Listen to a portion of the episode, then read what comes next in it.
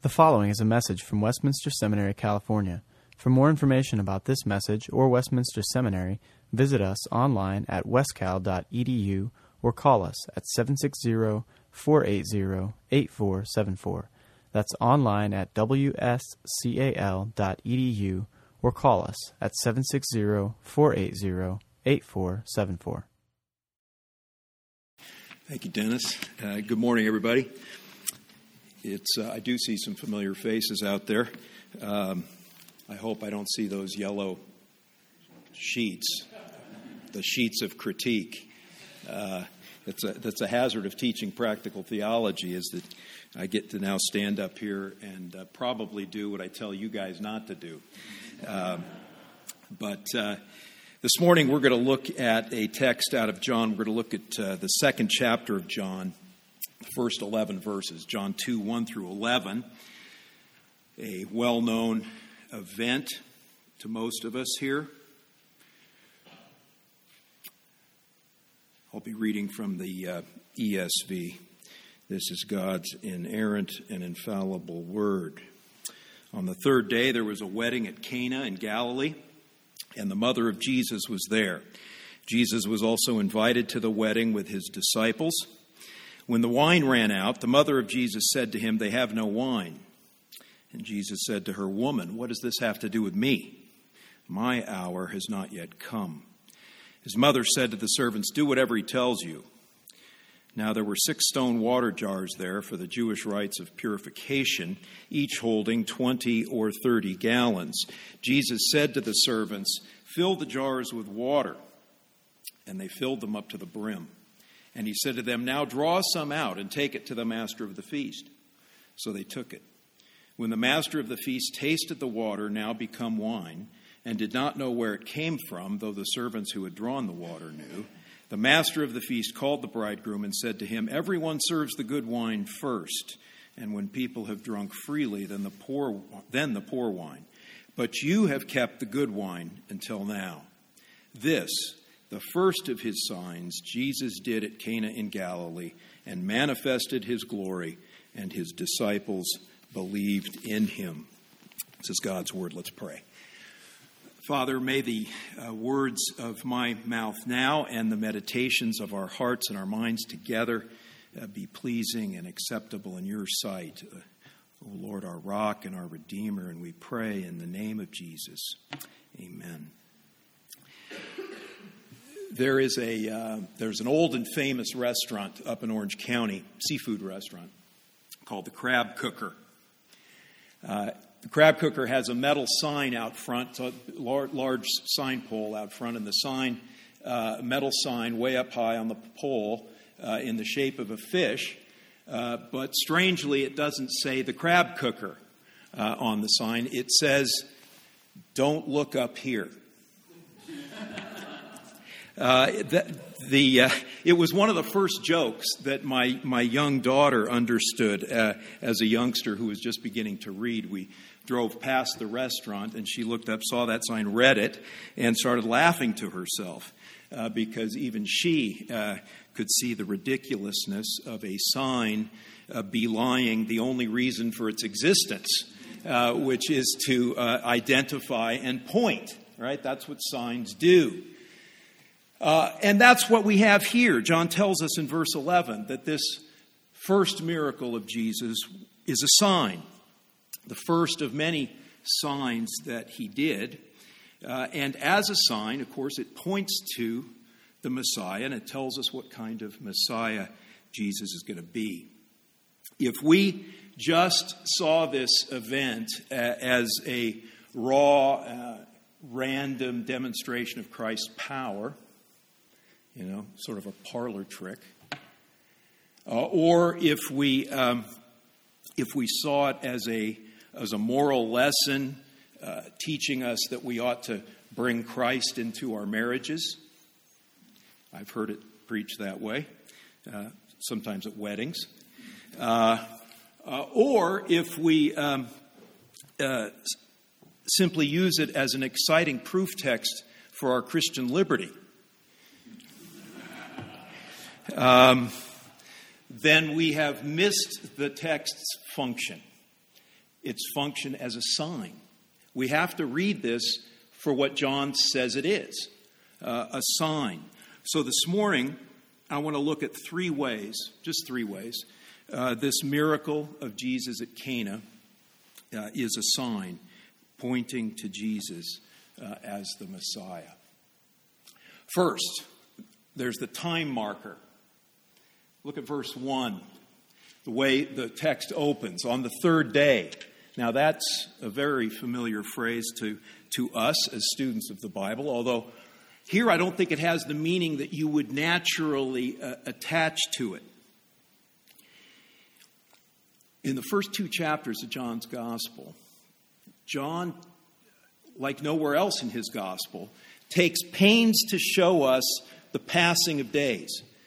There are time markers there in those first two chapters, like there aren't in any other place in his gospel. So it seems like John is concerned to show us something, to tell us something uh, with, the, with these time markers. What's the significance of them? Well, when you add them up, when you add up the time references, you discover that this miracle in Cana happens on the seventh day the seventh day as the days are reckoned in John's gospel. Now, why is that significant? Well, we already know, don't we, that John is thinking about Genesis. Uh, he's placing, he's already placed Jesus uh, in redemptive history, going all the way back to creation as he opens up his gospel, right? In the beginning was the Word, now he is showing us here in this first sign uh, that on the day the Father rested from his first work of creation, now God the Son begins his second work, the new creation. New creation breaks in with Jesus Christ. Old water becomes new wine. And if you are in Christ by faith, you are what? A new creation, right? The old has passed away, the new has come. This is a sign pointing us to Jesus, the Messiah, uh, who will be a bringer of new creation. Second, the way Jesus talks to his mother. Uh, verse 4. Uh, he calls her woman the commentators do gymnastics uh, to show us that Jesus is not being rude here, as if they're very concerned that Jesus be well mannered.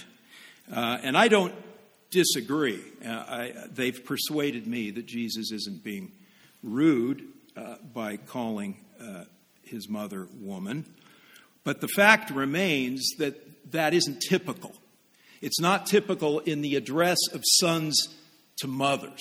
It's not the way a son would typically refer to his mother.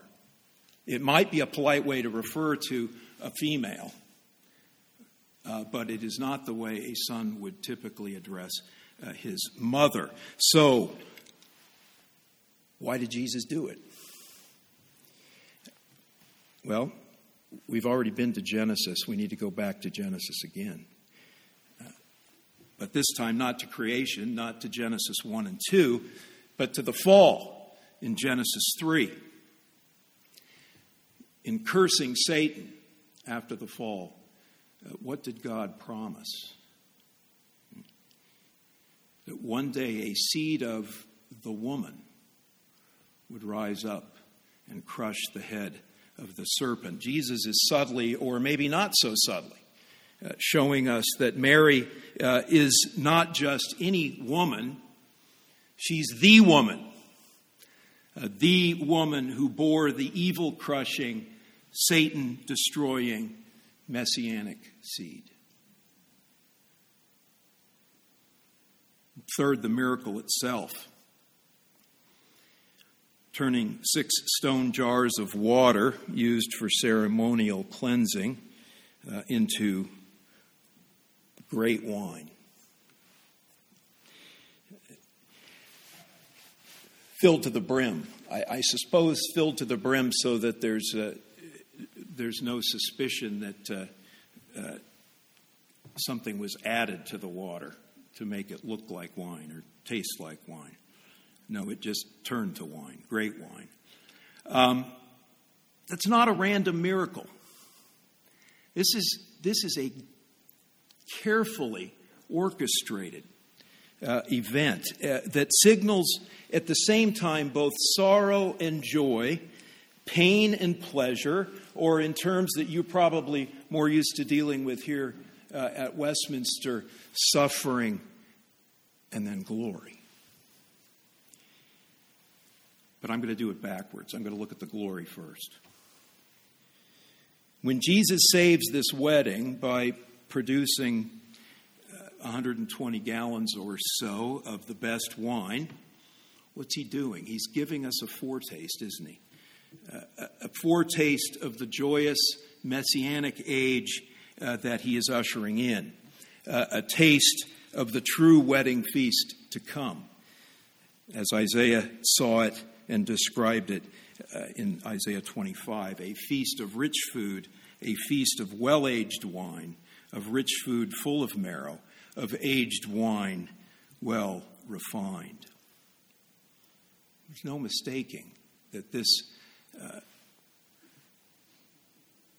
renewal of the party uh, is, is a symbol and a sign pointing to the joy uh, of the consummated kingdom. But the joy of that promised future will not come without the prior suffering of the Messiah first what nobody seemed, it seemed understood, certainly at this point, because this sign points to a suffering Savior. There's an indication of that when, when Jesus refers, in talking to his mother, refers to the, his hour which has not yet come. Uh, we know uh, that uh, that hour, certainly in John's Gospel, refers to the hour of his sacrificial death on the cross. But this event points to that hour. You see, Jesus took water of the old covenant, water of the law, uh, the water that could only ceremonially clean, not really clean, and he changed it into wine. That day, the water of the law became the wine of the gospel, which gives us that paradoxical cleansing uh, that John later saw in his vision that he recorded in Revelation. Remember in Revelation 7, John sees multitudes of people dressed in white robes standing before the throne of the Lamb, uh, shouting out, Salvation belongs to our God who sits on the throne and to the Lamb. And then the angel tells John that these people these people standing there in white robes are those who have their robes washed white, paradoxically, in the blood of the Lamb. How do you get white garments when you wash them in red staining blood? It's the gospel. You know, the partiers that day almost certainly didn't understand the deep significance of the wine they were drinking but Jesus did. Uh, and we do now because we look back at this event through the cross, right? Think about that moment in the party. Jesus has performed the miracle. The water has become wine. Nobody, nobody really except the, the servants know that it's happened, uh, but the celebration is renewed. Crisis averted, party resumes, uh, and there's all this revelry uh, going around as this new wine is, is passed around and, and drunk. And there's Jesus sitting there watching it all. What a poignant moment. Uh, knowing, uh, since Jesus knew what that wine meant for him former Westminster professor, one of my former preaching professors, former president of uh, Westminster, Philadelphia, uh, Ed Clowney, now with the Lord, uh, reflected on that moment in, in a sermon that I, I have yet to find. I'm, I'm trying to track it down. Uh, but I, I, remember this line, um, and I will close with these words of Ed as he reflected on this, um, this miracle and, and, and that moment. Uh, he said this Jesus sat amidst all the joy, sipping the coming sorrow, so that you and I today can sit amidst all this world's sorrow and sip the coming joy. That's the gospel. Let's pray. Father, thank you. Thank you that because of Jesus, we can, as we gather in our congregations and celebrate your supper, we can sip the coming joy, knowing that our future has been secured by you our suffering Savior. Thank you that this world's sorrows uh, are not the end of the story, uh, but that by faith in you, uh, you will see us through uh, to the marriage feast of the Lamb and eternal life with you. Uh, joy at your right hand, a joy forever. We thank you for that. And I ask you now to bless these students uh, as they study. Prepare them well, Father, for the work you are preparing in advance for them to do. Be also with the professors as they labor uh, to, uh, to equip these students for the work you have for them. Encourage them, bless them. We ask all these things in the name of our Savior Jesus. Amen. Copyright 2013, Westminster Seminary, California. All rights reserved. You are permitted to reproduce and distribute this material in any format, provided that you do not alter the wording in any way and that you do not charge a fee beyond the cost of reproduction. For web posting, a link to this document on our website is preferred.